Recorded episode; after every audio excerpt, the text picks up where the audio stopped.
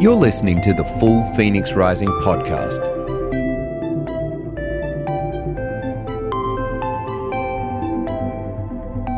A church as a positive disruption for good.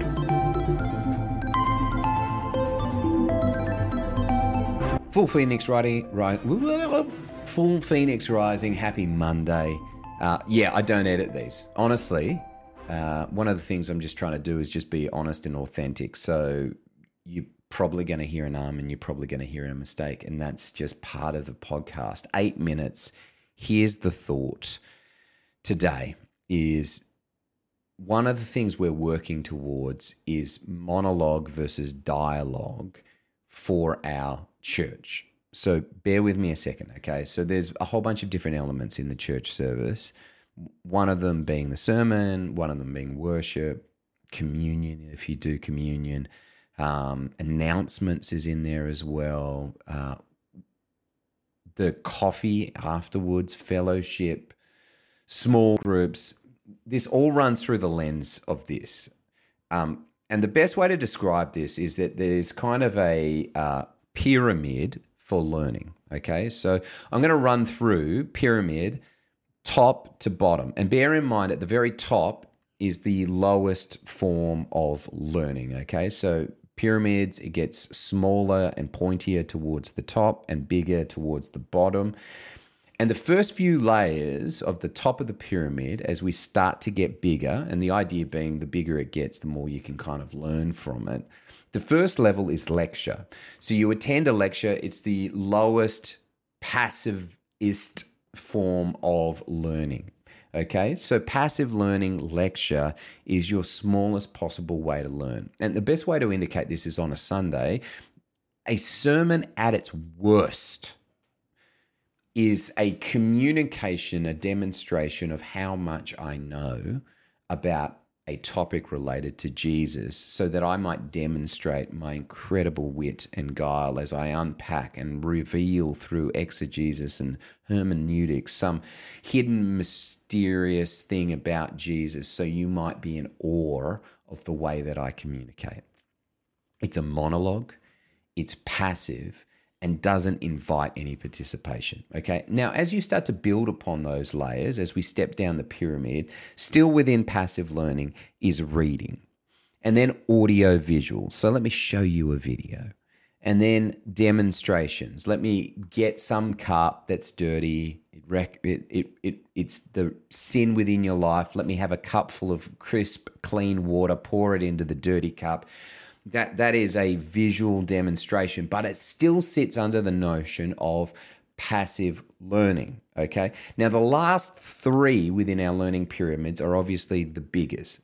Okay. Steadily getting bigger. Okay. So now we start to move into active learning, which is discussions.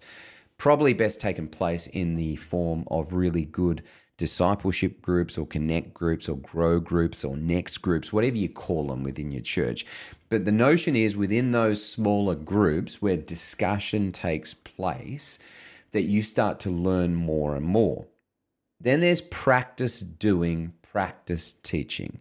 And in both those, you are moving from amateur understanding to professional understanding. They're the highest forms of active learning.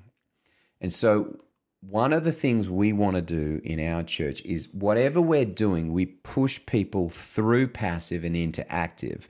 And the way that we figure that is that the, the crossover point is when it stops being a monologue through various different, different types of media. So we broadcast something to you, we demonstrate something to you, we speak at you. They're all monologues, it's one way traffic. But if we can build a service around the idea of dialogue, so you are invited into participation, you are invited into dis- discussion, you are invited into the opportunity to teach, your ability to learn jumps. So, worship at its worst is a performative song to demonstrate how deep my connection personally is with Jesus and it's a song that you watch between me and Jesus because I'm so deep and so holy in my relation. Oh, I shouldn't say holy because we're all equally holy. I'm so faithful, so deeply in love. And you can't jump in because I'm so incredible at what I do and the way I perform. It's performative. But worship at its best is invitational. It's an opportunity where together we can partner and come before God in a relationship of worship. It's dialogue, not monologue. And this applies to everything. It's no good in lecturing someone on how to share Jesus, but it's actually better to work in the last three, which are dialogues. How do we do this? How are we going to go out now and do it and make mistakes and learn from those mistakes? And then finally, because we've spent so long doing it and making those mistakes, we have a fair understanding and idea of how we can help equip other people to do the same, which then sits as part of like a discipleship model. And so, what we've started to do is the conversation around moving us as a community always from monologue to dialogue. I'm not talking at you, I'm having a discussion with you. I am not singing at you, we are singing together.